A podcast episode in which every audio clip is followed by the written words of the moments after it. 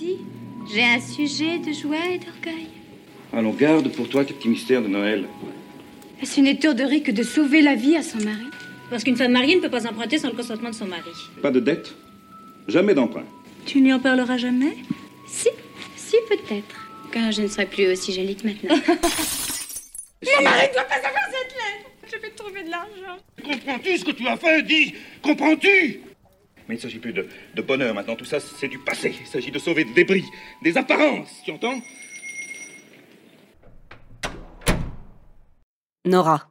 C'est le rôle d'une poupée qui se lève et qui se casse. Bienvenue dans Rôle Titre, le podcast narratif, culturel et immersif qui vous plonge dans l'univers des femmes de fiction. Je m'appelle Camille Forbe et je suis comédienne. Dans chaque épisode, je vous emmène à la rencontre d'une héroïne du théâtre ou de la littérature. Je vous raconte ce qui la rend singulière, ce qu'elle touche, ce qu'elle interroge dans notre société et dans notre construction du féminin. À mes yeux, chacune de ces héroïnes est essentielle, et ce podcast existe pour faire entendre leur voix. Alors j'espère que vous aussi, vous emporterez un fragment d'elle. Message de service. Rôle titre, c'est aussi une newsletter, des réseaux sociaux, des recos et des ressources culturelles autour de ces héroïnes inspirantes. Pour approfondir le podcast, pour le suivre et le soutenir pour qu'il dure, toutes les infos sont dans les notes de l'épisode. Pensez-y. Mais pour l'instant, il est l'heure pour rôle titre d'entrer en scène. À qui montrez-vous votre vrai visage? À votre famille Vos amis? Ou vous arrive-t-il de vous cacher derrière de jolies apparences? Pour Nora, la vie de poupée qu'elle mène est un jeu de dupes qui dure depuis huit ans. Nora, c'est l'héroïne de la pièce de théâtre Une maison de poupée de Henrik Ibsen. C'est un immense rôle classique qui pose une question universelle. Peut-on être authentique? Peut-on vivre pour soi quand on vit parmi les autres? Dans cet épisode, nous partons au 19e siècle, en Norvège. Dans la société, la famille et le couple de Nora, c'est un véritable jeu de poupée qui s'exerce avec ses règles et ses codes. On suivra les masques dont se débarrasse Nora. Enfant, poupée, épouse, mère, femme. Une fois la partie finie, a-t-elle toujours forme humaine quand elle regarde dans la glace? Vous écoutez Rôle Titre, l'épisode Nora, l'échappée belle. Rencontrer Nora, c'est pénétrer dans l'univers d'une poupée.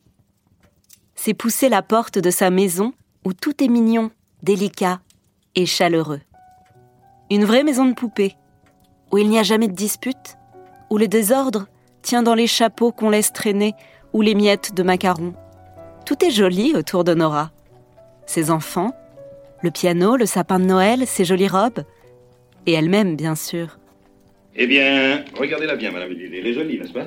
En vérité. Merveilleusement jolie, c'était la vie de tout le monde là-haut.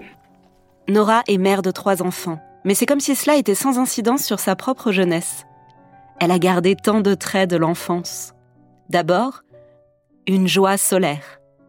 Elle apparaît partout avec un éclat de rire ou de voix, toujours gaie, toujours dansante. Hein? Pour vous Savez-vous seulement ce que c'est que la société? L'insouciance ensuite. Son milieu bourgeois lui a rendu la vie facile. Pourquoi n'en profiterait-elle pas? Loin de l'image de la mère de famille autoritaire et responsable, elle n'en est pas moins aimante. Comme c'est gentil à toi, Nora, de montrer tant d'empressement. Euh, doublement gentil de ta part à toi, qui connais si peu les misères de la vie. Sa recette Elle laisse toutes les lourdeurs et les contingences de la vie bourgeoise aux domestiques et à son mari Thorvald, à qui cela convient très bien. Ne t'inquiète de rien. Je te demande, je te demande qu'une seule chose, Nora, c'est d'être franche. Je te servirai de conscience et de volonté. Ah Et enfin, la pureté. Son milieu aisé aurait pu rendre Nora mauvaise et avide, mais elle n'agit jamais par méchanceté ou séduction. La fidélité à son mari, par exemple, lui apparaît facile et évidente, puisqu'elle l'aime.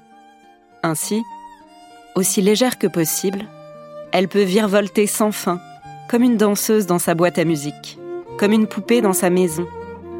Nora, l'éternelle femme-enfant. Les maisons de poupées sont comme des boîtes à rêver.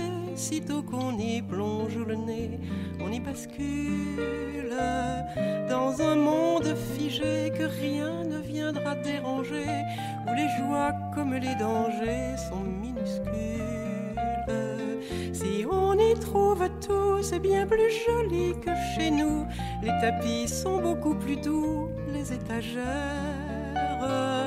On délivre parfois comme l'ongle du petit doigt et ne peuvent porter que trois grains de poussière.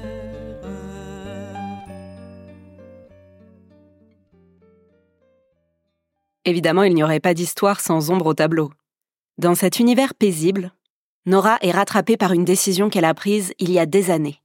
Au début de leur mariage, quand ils n'avaient pas encore beaucoup d'argent, Thorvald est tombé malade. Thorvald étant farouchement opposé à l'idée de contracter la moindre dette. Pas de dette Jamais d'emprunt. Nora s'est tournée vers son père pour lui demander de l'argent, mais celui-ci était mourant. Nora, alors, dans sa tête de poupée, tête de linotte, a pris une décision, peut-être sa seule décision de femme adulte. Elle a contracté un emprunt elle-même sans l'autorisation de son mari. Elle a donné pour garant son père, en imitant sa signature alors que celui-ci venait de décéder. Savez-vous bien, madame, que c'est là une confession dangereuse? Huit ans avant la veille de Noël où démarre la pièce, les jeux sont faits. Nora a enfreint la loi. C'est un délit. Nora a menti à son mari. C'est une faute morale. Nora a usurpé l'identité d'un homme. Elle est sortie de son rang de femme et de poupée elle a inversé les rôles établis en étant une épouse qui protège son mari.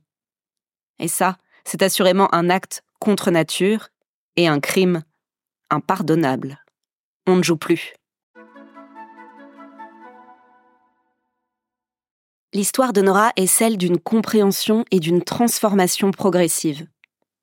Toute la tension de la pièce est construite sur cet avant-après. Nora comprend que son secret va être révélé au fur et à mesure l'événement qui était sans gravité dans l'esprit de Nora devient faute, puis tragédie, puis catastrophe. Au début, elle pense que rien de mauvais ne peut lui arriver. Non, c'est impossible puisque je l'ai fait par amour.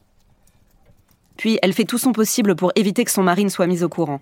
Dans un but plutôt altruiste d'ailleurs. Ce n'est pas tellement pour s'éviter des ennuis à elle, que parce qu'elle sait le mal que ça pourrait lui faire à lui et à leur couple. Thorvald avec son amour propre d'homme, comme ça lui serait pénible. Quelle humiliation que d'apprendre qu'il me devait quelque chose. Ça aurait bouleversé tous nos rapports. Notre doux ménage si heureux ne serait plus ce qu'il est. Nora envisage même de se suicider par amour. Sous la glace, peut-être. Dans l'abîme sombre et froid. Et au printemps, vous réapparaîtrez à la surface, défiguré, méconnaissable, sans cheveux. Dès qu'elle comprend que la vérité éclatera quoi qu'il arrive et fera exploser son couple, elle accepte cette bombe à retardement. Et chose nouvelle, Nora calcule. Il est 5 heures. D'ici à minuit, 7 heures. Puis 24 heures jusqu'à minuit prochain. J'ai 31 heures à vivre. Un décompte, mais aussi un espoir, pour une chose mystérieuse que Nora appelle un miracle. Nomme-le, ce miracle. Nora l'offra à la fin de la pièce, juste avant d'accomplir un autre miracle, surtout pour l'époque.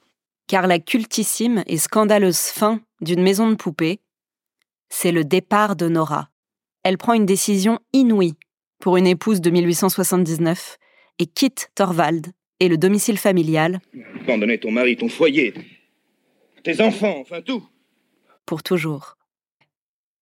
En même temps que la maison de poupée se referme, un nouvel espace s'ouvre Nora avance, résolue, dans le froid de décembre. C'est la fin du petit salon, de l'agitation familiale, mais aussi de sa chaleur humaine. C'est le début de la solitude et d'un silence, mais qui laisse entendre une pulsation intérieure. Fini la vie de poupée. Mais le jeu n'était-il pas pipé au départ, dans un monde où le mot vainqueur ne s'accorde même pas au féminin? Alors plutôt que d'être une femme perdue, Nora quitte la partie. Elle n'a pas gagné, mais elle a tué le game. Quelle place occupe le rôle de Nora aujourd'hui dans notre culture? Une maison de poupée, ce n'est pas la pièce de théâtre à laquelle pense le grand public en premier. Mais il faut le savoir, c'est une pièce incontournable chez les comédiens. C'est un très très grand classique qui a bouleversé le 19e siècle et qui est encore joué dans le monde entier. Nora est un rôle d'une profondeur folle qu'on n'a jamais fini d'explorer. Et en même temps, c'est un monstre dont l'écho est immense. Pourquoi c'est un classique et pourquoi ça touche tant de monde? Parce que Ibsen aborde des vérités universelles. Il n'est pas uniquement en train de critiquer les conventions de son époque ou de la bourgeoisie norvégienne. Il parle de quête de soi, de libre arbitre, des masques qu'on porte en société. Ibsen dira que sa mission vitale en tant que dramaturge était de réveiller le peuple et de l'amener à penser grand. Qu'une femme comme Nora parvienne à penser grand, à avoir une telle progression en passant de poupée sans volonté à individu indépendant, c'est remarquable. Ça parlera aux femmes, évidemment, mais pas que. Ibsen nous amène à nous interroger sur ce qui nous entrave. Pour ça, il a créé une héroïne qui se déploie formidablement. Alors ça n'est peut-être qu'une histoire, l'histoire qui se joue dans une maison de poupée, mais depuis, elle a pu se jouer derrière d'autres portes, et le premier élan de Nora semble s'être propagé à bien d'autres maisons. Quelle portée féministe a le rôle de Nora? Une femme qui se libère du carcan d'une société bigote, de l'emprise de son mari et de ses injonctions de mère et d'épouse, c'est évidemment féministe, non? Eh bien, sachez que c'est un vaste débat et qu'il y a du monde pour dire que non. Si vous voulez savoir pourquoi, je vous ai mis un lien dans les notes de l'épisode. C'est vrai qu'Ibsen lui-même ne se revendiquait pas comme féministe. Il disait Pour moi, il n'y a qu'une cause, la cause de l'humanité. Et donc, sur cette base, une maison de poupée serait une pièce humaniste, mais pas féministe. Alors je ne suis pas d'accord avec cette conclusion, sachez juste que pour moi, c'est indiscutablement un rôle féministe. Certes, Nora est un être humain et elle le revendique. Je crois qu'avant tout, je suis un être humain, au même titre que toi, ou au moins que je dois essayer de le devenir. C'est un être humain qui se révolte pour s'éduquer, pour conquérir sa liberté. Mais c'est un être humain qui est une femme, et ça change tout, c'est pas neutre. Rien ne serait arrivé à Nora si elle avait été un homme. Alors, ça m'est égal que Ibsen ait été consciemment féministe ou non, je ferme la parenthèse sur lui, et je reparle de Nora tout de suite.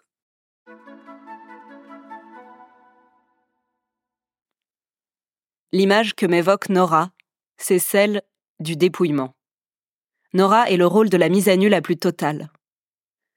Elle va tout au long de la pièce ôter des couches, des strates, faire tomber les masques, jusqu'à ce qu'il ne reste plus qu'elle, son noyau, et c'est pour ça qu'il n'est pas neutre qu'elle soit une femme, car elle est drapée, elle est emballée, engoncée dans des couches de faux semblants typiquement féminins. Face à son mari, elle joue le rôle de l'épouse dévouée, obéissante. Face à ses enfants, celui de la mère douce. Face à la bourgeoisie, celui de la femme qui préserve sa réputation et celle de sa famille.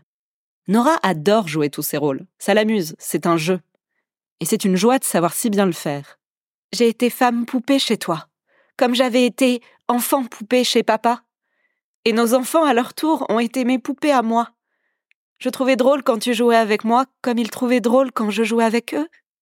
Le problème, et Nora n'en a pas conscience au début de la pièce, c'est que, ces masques étant permanents, elle cesse d'exister en tant qu'individu. C'est particulièrement visible dans le discours de Thorvald, qui l'infantilise. À l'époque, les femmes sont des mineurs sous la tutelle du mari. Nora est satisfaite de cette dynamique de couple. C'est vrai que ça facilite la prise de décision. C'est comme ça que tu m'apparaîtras désormais, Nora. Mon petit enfant. Mais ça ne s'arrête pas là. Thorvald associe en permanence Nora à des animaux petits, fragiles et étourdis. Et l'alouette qui gazouille Et l'écureuil qui remue Il parle d'elle à la troisième personne, comme si elle n'était pas là. Quoi Je ne regarderai pas mon plus cher trésor Cette splendeur qui est à moi? Infantilisée, animalisé, chosifié, il ne reste plus grand-chose d'humain à Nora. Nora sait qu'elle porte des masques, des costumes, qui la dissimulent dans sa propre maison. Il y a tout un symbole à ce sujet, autour du bal costumé qui s'organise pour Noël. Nora s'entraîne à danser la tarentelle pour plaire à son mari, aux invités. Elle répare son costume. Et on voit que son moteur est dans le plaisir qu'elle procure aux autres, en jouant son rôle. La vraie Nora, celle qui existe sous toutes les couches, celle qui emprunte de l'argent, envisage de se montrer à Thorvald, mais seulement dans très longtemps. Quand je ne serai plus aussi jolie, quand je ne lui plairai plus autant et quand il ne prendra plus de plaisir à me voir danser, me travestir et déclamer pour lui La vérité passe après la féminité. Et la féminité est une mascarade.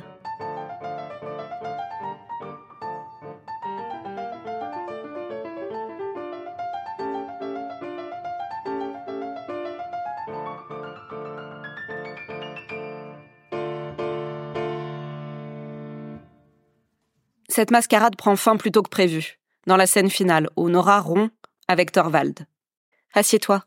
L'entretien sera long. Nous avons beaucoup à nous dire. La scène, effectivement, est longue, mais sa progression est limpide. Nora, qui n'a plus rien à dissimuler, rejette un par un les arguments de Thorvald. Pour lui, il est impensable que Nora s'en aille, puisque celui qui décide, c'est le mari. Mais tu n'as pas le droit de t'en aller, je te défends de partir, Nora si ce n'est pas lui, c'est la loi qui les unit. Ou la réputation publique. Tu songes pas à ce qu'on dira, Nora? Ou la religion.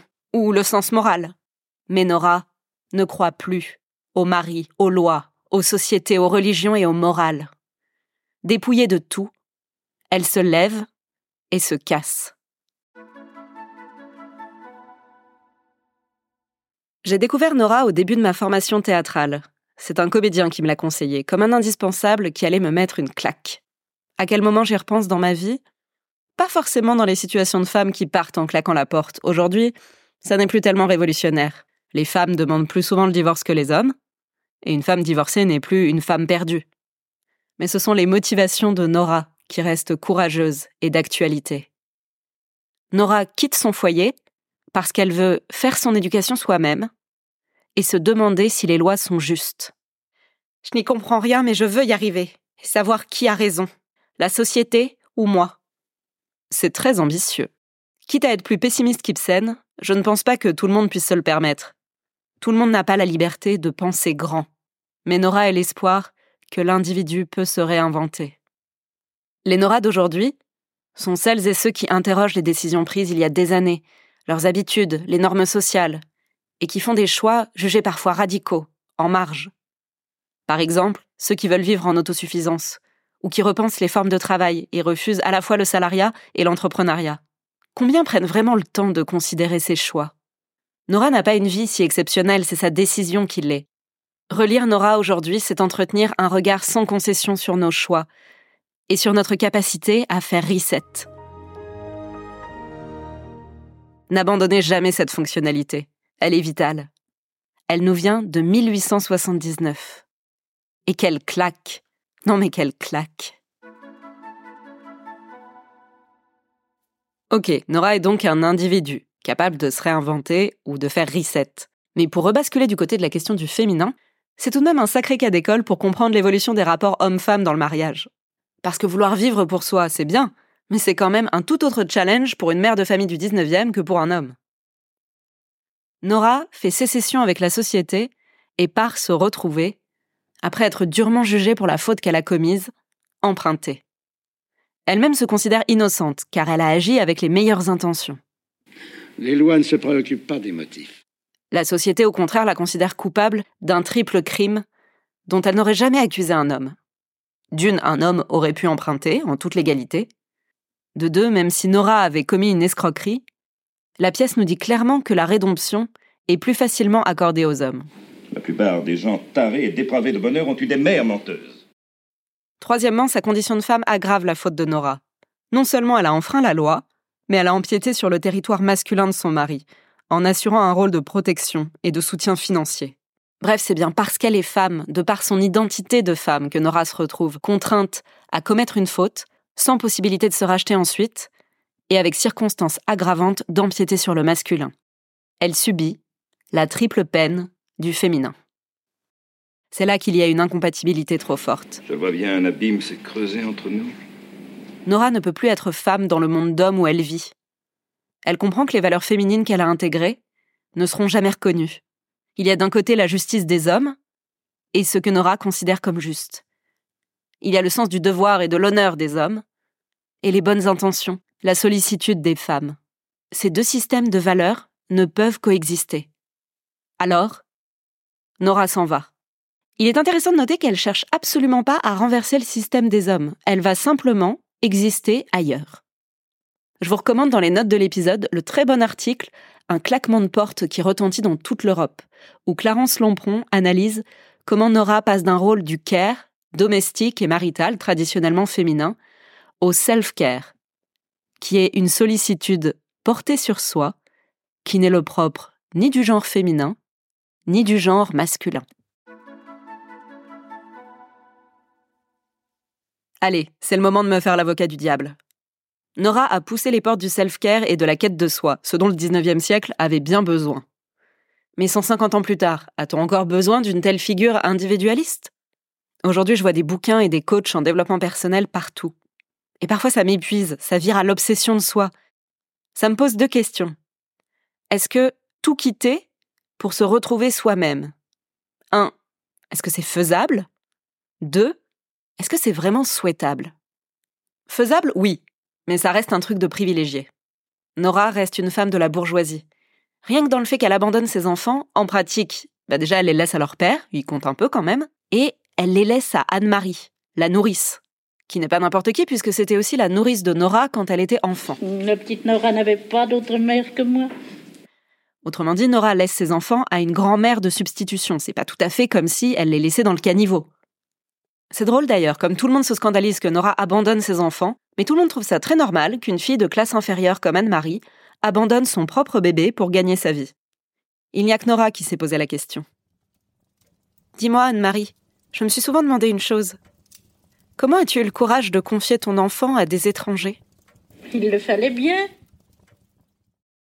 Une maison de poupée ne nous dit pas comment il est possible de s'émanciper quand on n'a ni l'argent ni les nounous. Nora est sublime quand elle enlève toutes ses peaux, de mère, d'épouse. En dessous, elle est d'une pureté vraie. Mais Ibsen sait que ce phénomène est rare. À travers les personnages d'Anne-Marie ou de Christine, des travailleuses, il nous rappelle que la plupart des êtres humains cherchent à sauver leur peau, pas à s'en débarrasser. L'émancipation individuelle est un luxe et Nora peut se payer le luxe d'être vraie. Deuxième question, si on peut partir en quête de soi, est-ce que c'est souhaitable? Pour Ibsen, la réponse est oui. L'individualisme est positif, comme l'explique Stéphane Braunschweig dans cet extrait. Ce qui est clair, c'est que pour Ibsen, le fait qu'elle pose cet acte, c'est un acte euh, qu'il positive. Je ne dis pas qu'il n'y voit pas euh, aussi la, part de destruction qu'il y a dans un tel acte. Elle quitte ses enfants, euh, quitter son mari, bon, il en retrouvera une autre. Euh, quitter ses enfants, non, ils vont pas retrouver une autre mère. Donc il est évident qu'il y a une part de destruction dans l'acte d'individualisme que pose Nora, mais il faut toujours penser que l'individualisme chez Ibsen, c'est quelque chose de positif, parce qu'il pense que que c'est par les individus que la société peut progresser. Il ne croit pas euh, que c'est par les mouvements de foule, euh, par le collectif. Là, je vois une limite. L'acte de Nora est positif, mais on ne sait pas ce qui lui arrive ensuite. Même en supposant que Nora se trouve, soit heureuse, puisse être authentique et en maîtrise de sa vie. Elle le ferait seule. Qu'est-ce que ça nous laisse comme vision du mariage et de la famille? Une maison de poupée traite de la liberté d'être soi-même, mais surtout de la possibilité d'exercer cette liberté dans le cadre du mariage. Nora refuse une vie d'abnégation. Ça, notre siècle a bien compris depuis. Nora nous dit que nos devoirs envers nous-mêmes sont sacrés pour accéder au bonheur. Là encore, je suis d'accord. Mais Nora ne nous montre pas comment être entière et être ensemble. Peut-on être soi et être en couple, faire famille, faire société. Les maisons de poupées sont celles que l'on a rêvées ou celles qu'on a découpées dans tous les livres. Un jour elles devraient être nos maisons pour de vrai,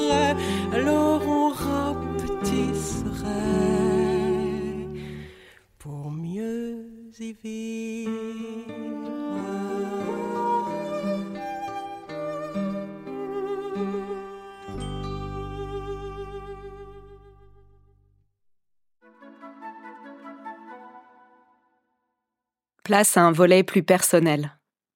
Je voulais vous parler du rôle et de l'influence de Nora sur la construction de mon féminin.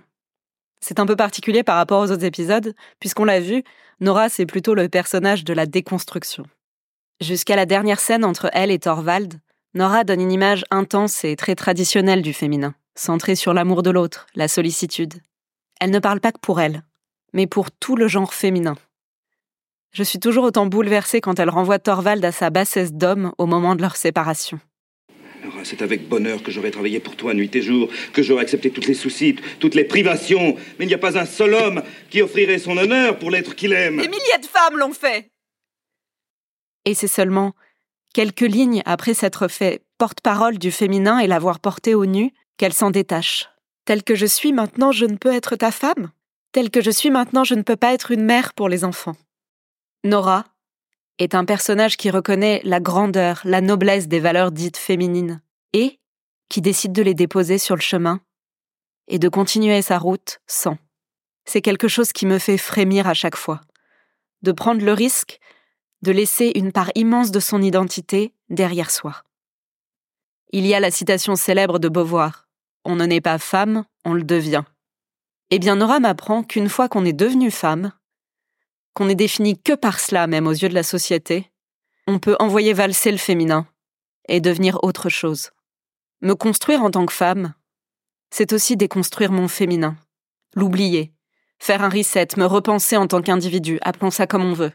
Et si Nora peut se le permettre, à une époque où absolument tout la ramène à son genre en permanence, alors moi aussi, je devrais parfois exister comme un être humain. Je peux déposer mon masque d'épouse de mère, de bourgeoise, et aussi celui de femme. C'est peut-être le masque le plus difficile à déposer parce que c'est celui qu'on se trimballe depuis tellement plus longtemps. C'est une des toutes premières couches, une des plus profondes. Ça fait peur de l'enlever, de se retrouver à poil, de se demander ce qui reste en dessous. Très personnellement, je sais que c'est une des raisons intimes qui me pousse à être comédienne. Il y a quelques années, j'ai vu un spectacle qui m'a bouleversé au moins autant que Nora, intitulé Pour en finir avec la mascarade, de Morgan Laurie. Et la première phrase de ce spectacle, c'est Si être une femme, c'est jouer un rôle, alors qu'est-ce qu'être une comédienne? Ça a complètement renversé mon approche du travail de la scène. Il n'y aurait pas d'intérêt à monter sur scène avec un empilage de masques dont j'ai déjà bien du mal à me défaire au quotidien. La scène est un lieu exposé, nu, mais qui m'est paradoxalement plus hospitalier que le monde. C'est l'espace de liberté où je peux enlever les masques. C'est ma maison.